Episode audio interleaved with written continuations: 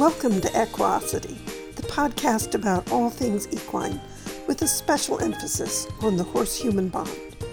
My name is Alexandra Kurland. I'm the author of The Click That Teaches, a step by step guide in pictures, and many other books and DVDs on clicker training.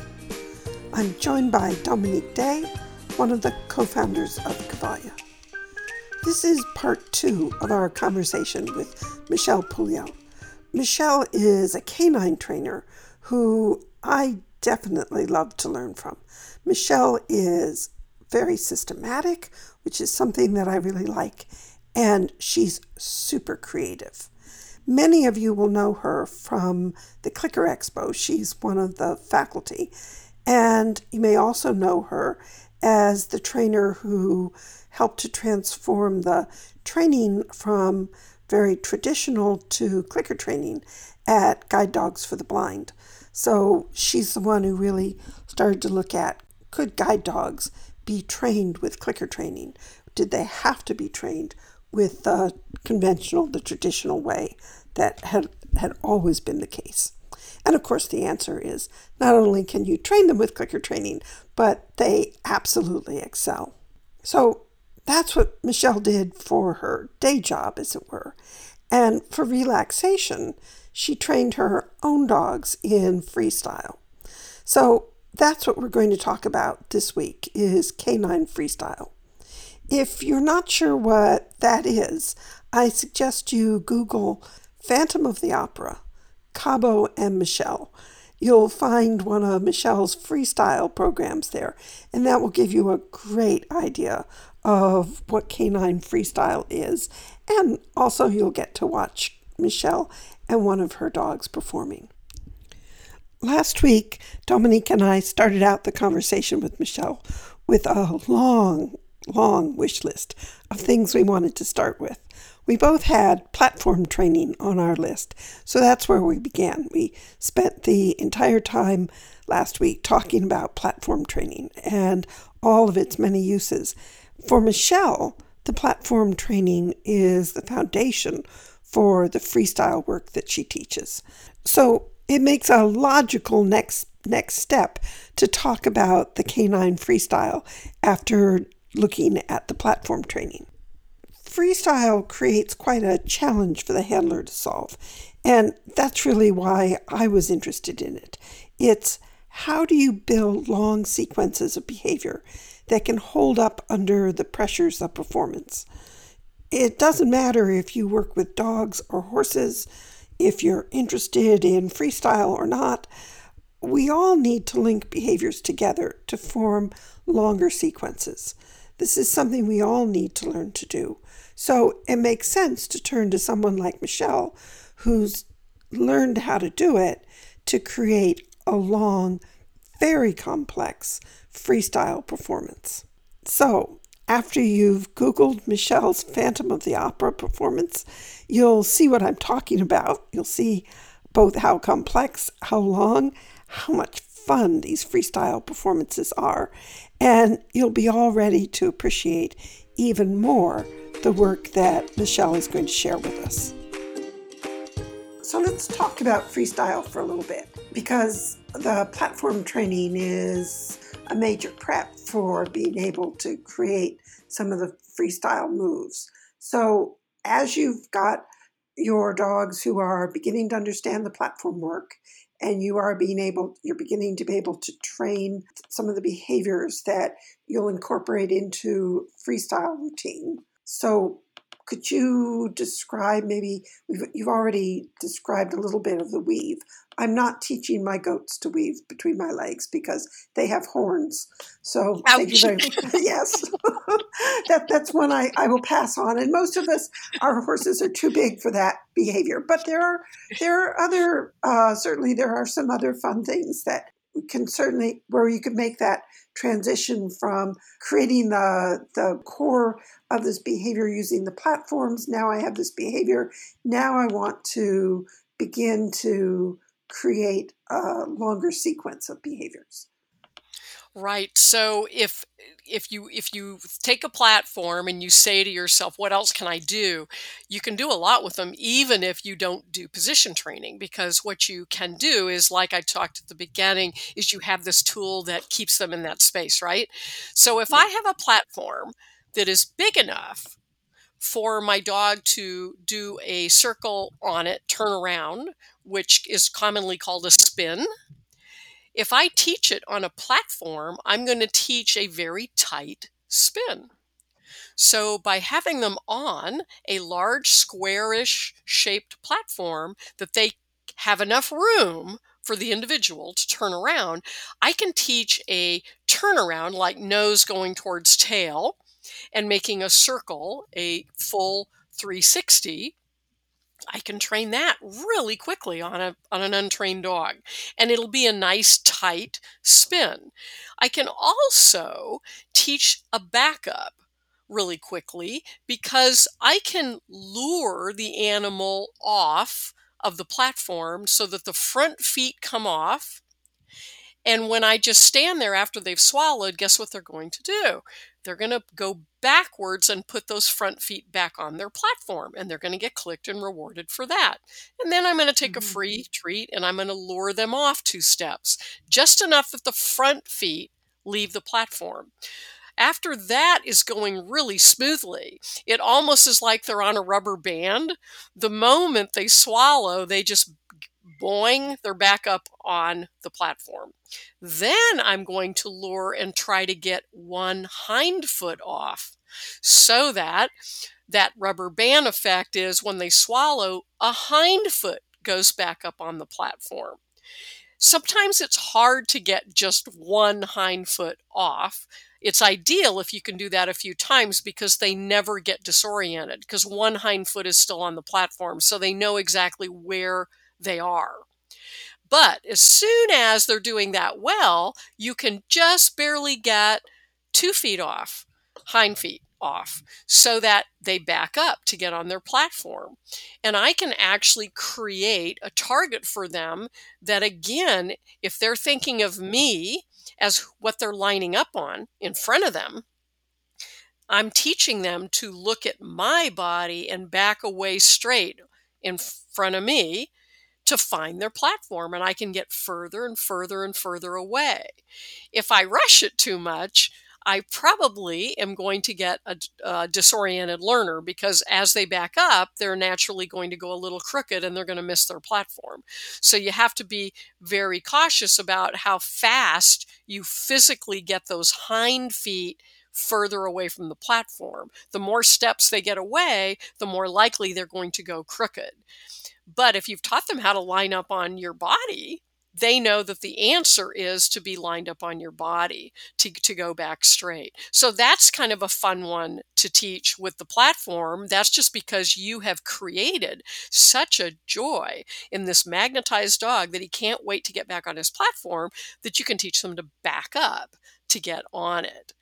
You can also very quickly teach running forward to go to it. So I love with my young dog. So my puppy's already done this.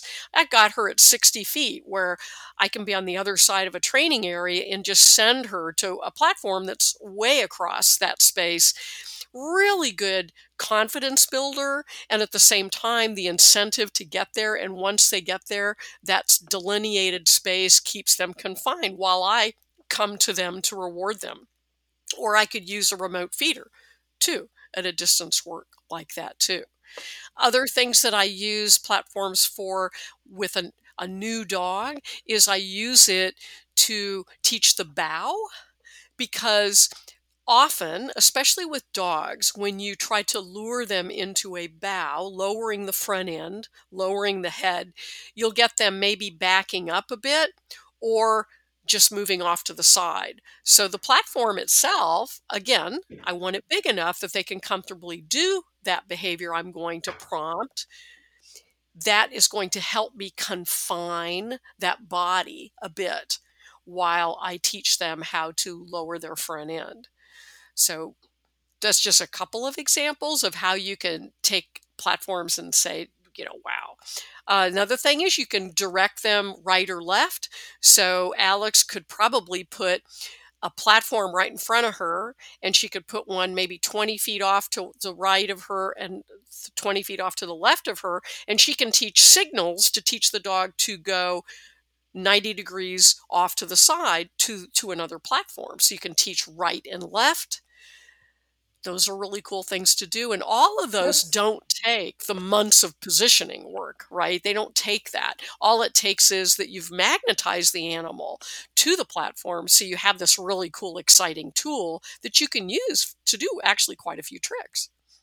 And certainly with the horses that's an incredible use for them whether you're thinking of it as a mat because the you know mats will will have that same magnetic attraction, or you are using a platform because you want that extra that, that a platform gives you, that magnetized to a, a, a station is so useful.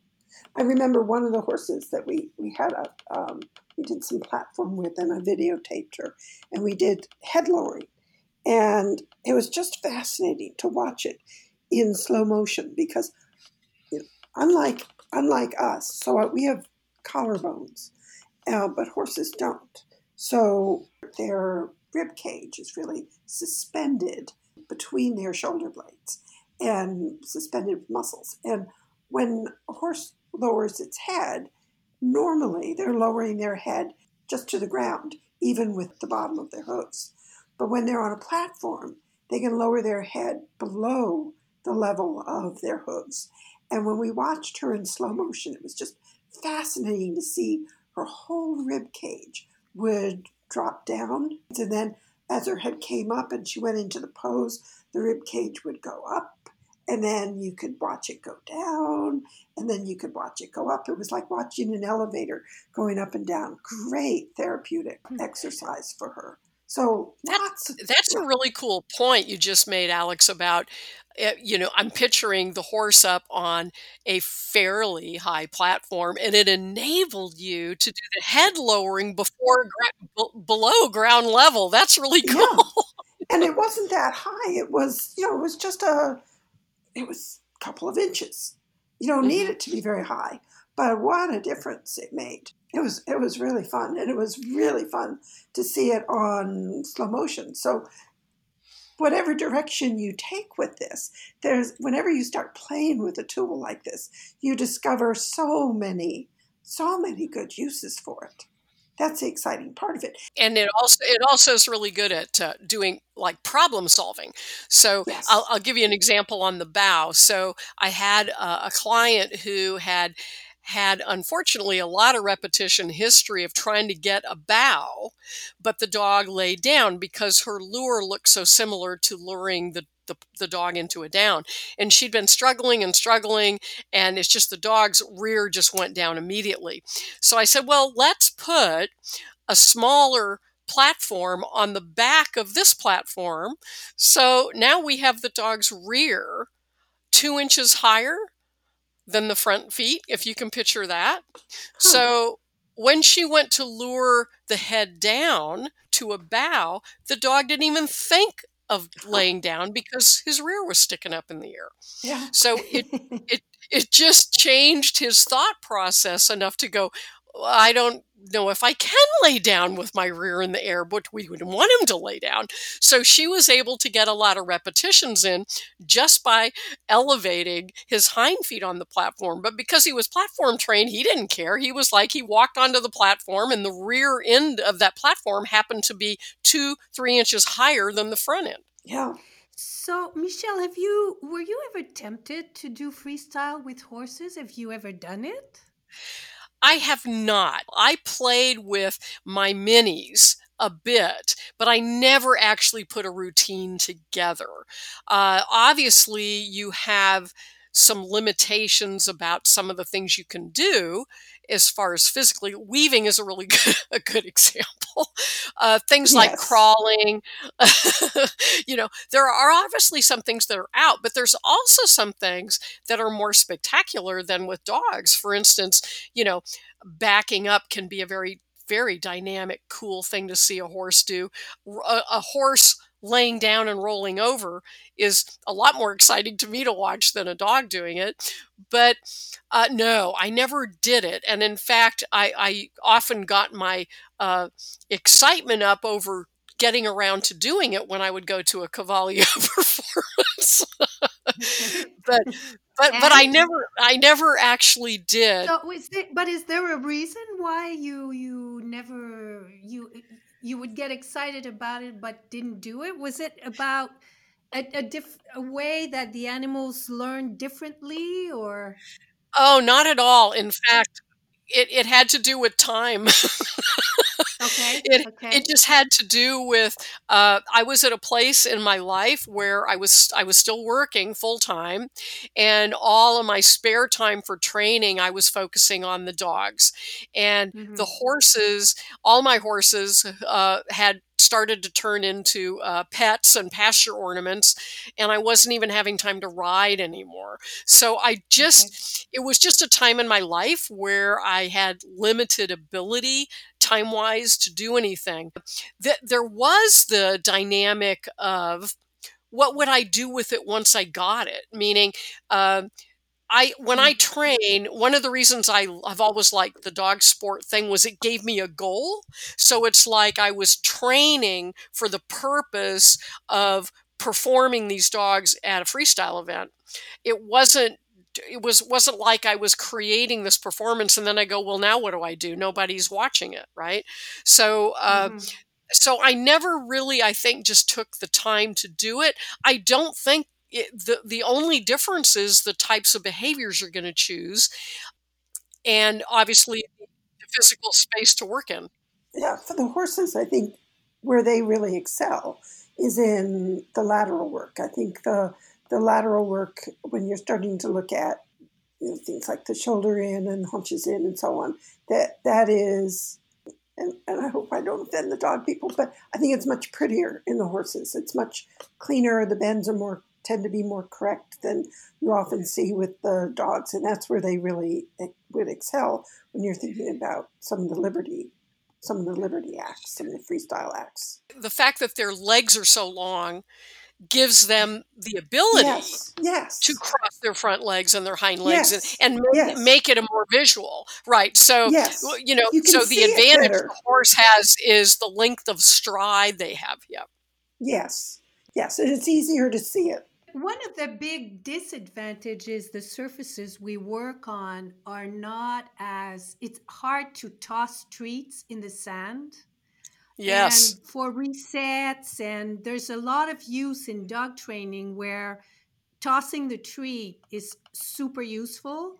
Um, and because we work on these surfaces, we have to kind of adapt and become really good at throwing in buckets or, um, but uh, there may be other, I'm finding that, and maybe it's just my experience, but I'm finding that the pace is different. The rhythm of training is different. Uh, it's slower with the horses. I'm finding. Did have you found that? I I feel that it's harder with the horses to set up the situation to get a lot of reps meaning it takes longer to prepare for a session and how I'm going to do it because of the space I need and because of things like you said, Dominique, like the reward system, how I'm going to do it. I just find that unless I'm doing a behavior with a horse, that they hardly have to move their feet to do this behavior. Like it's the pose or it's ducking their head or it's picking up an object I put on the floor. Those go fine. But if because they cover so much more ground than a dog covers when you're doing something in motion, I do. I feel it, it takes more time to have a session as productive. I, I but I don't think it's because of the intelligence. I just think it's the mm-hmm. physicality of this right. huge animal and my limitations for how where I can move, how quickly I can move from point A to point B. Well, the, I think the platforms are a good example of that because I use a lot of mats and platforms in my training, but I've used them very differently from the way that that you use them. That I've seen you use them at the Clicker Expo presentations and in your uh, DVDs. So I was so excited when I got the goats because the goats are not only dog size, but they have some of the physical agility and flexibility that a dog has. So a, a horse is not a terribly plastic animal. They, they, they don't have the, the range of twisty turning things that, that um, certainly that we can do and that a dog can do. I, you know, when I'm handed a dog on a leash and it's um, doing all these wiggly things on the end of a leash, and I say, a horse wouldn't be doing that. Here, somebody take it from me. Um, yeah, so um, when you have two platforms side by side, the way that a dog can can can move its body very easily and quickly from Yes. one platform to another and flip its body around and so on. For a horse, that's so much more work and takes longer, but it's physically much harder for them because they're bigger and they don't move in quite the same way. So Exactly, it- exactly. yeah. So it makes it a whole different. It's it's Totally just different. it's just really different. Yeah, exactly. in the same way that I would I would much rather teach a horse uh, lateral work than to try and sort it out with a dog. There are other things that are so much easier to teach with a dog than a horse, and it's the size difference. It's not it's not the way that they learn. It's that one is big and the other is little, and bodies move differently in space. Exactly. Their their body parts their body parts react and move differently for sure. Yeah. Yeah, and some some of the techniques like luring with uh, with a horse is very difficult because Yes. you need a very long arm. Yes, but but you can consider I consider luring a trained lure is a target stick, right? yeah, So so you can yeah, so yeah, so I I actually keep my target stick in the whole luring concept when I say I'm Yeah, going to yeah. lure it. I can lure it with a with a trained lure, uh, and that works really good with horses. I agree with you about holding But food but you know you know how you how you lure your your dogs to look up when you're behind them. You know what I Yes, mean? You have yes. this movement where your ho- your dogs are in front of you and, and their heads are looking up. But with a horse, you it's really hard because you know you, how can you be behind them, walking behind them, and have them lure like that, their head up? It's uh, you can't do it. Well, that you've you've got, but you also have the the look of that. So if we take the look of that, the dog is smaller than the handler. So the dog mm, looking up as we do that reverse front move is very spectacular looking. With a yeah. horse, I would see that look looking weird. kind of weird because the horse is so much bigger I than I am. Yeah, so to me, yeah, yeah. the horse the horse looks prettier in a tucked head pose doing that Mm-hmm. you know so the Right, right, size of the animal that would almost like it make it look like he's looking up at the sky or something instead of a you know in in some sort of like proportion to the handler it would just look really weird. And it would be obviously easier to train a horse that you've already trained how to tuck its head and arch its neck beautifully to have it do that out ahead of you. You know that would would look more more natural. But you're right with the Mm. smaller the dog being smaller than the handler the uh the pr- presentation of looking what looks like they're looking at nothing up in the air but it also they're trying to look back a bit at the handler and they actually can see the handler if they look up and Mm. back a horse wouldn't be able to see the handler if they did that extreme angle upwards anyway That's true. But but let's suppose that I've now been working with my my horse, my goat, my dog for a period of time, and I have some really cool behaviors that I have I have taught this individual to back up in a straight line away from me. I've taught this animal to go around me on a circle at say a trot and then to change gait into a canter.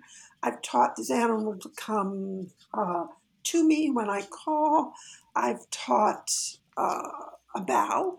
I'm trying to think of behaviors that, that would apply to um, both dogs and horses.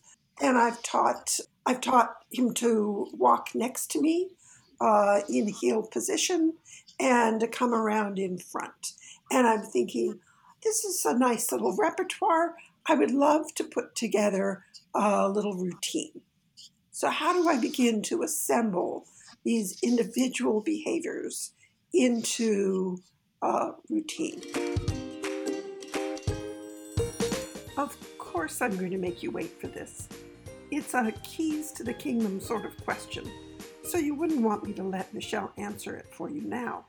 It's so much better to wait so you get to enjoy the anticipation of the answer. So next week, Michelle will take you through the steps she uses to construct a routine. If you want to learn more about Michelle's training, go to her website, michellepouliot.com. You can learn more about platform training, and she's got a great lesson series on how to teach some of the tricks her dogs are famous for. There's a lot of great material on her website. It's well worth visiting. And speaking of websites, last week I told you about the stay at home virtual clinics that I'll be teaching. I have two scheduled for July, one in the Pacific time zone and the other that's going to be held in the Eastern time zone. That doesn't mean that you have to leave where you live. You can join us from any time zone you want. We're just moving the time zone around a little bit just to make it convenient for people on the West Coast versus the East Coast. The second one, the one in the Eastern time zone, is going to be on rope handling. And I'm really excited to have that challenge. How do you teach good rope handling through the internet? That's what we're going to be finding out. So, to learn more about the stay at home clinics, visit my website, theclickercenter.com. Oh, and one more thing. If you'd like more people to give clicker training a try, do please leave us a five star review with your podcast provider. The more reviews a podcast gets, the more the Google search engine pays attention. The coronavirus is teaching us a lot about transmission rates. If you tell two people about the Equosity podcast, and each of them tells two people, pretty soon we'll have a global outbreak of positive reinforcement training. And that's a good thing. So, thank you for listening. Stay well, and next week we'll carry on with Michelle's conversation.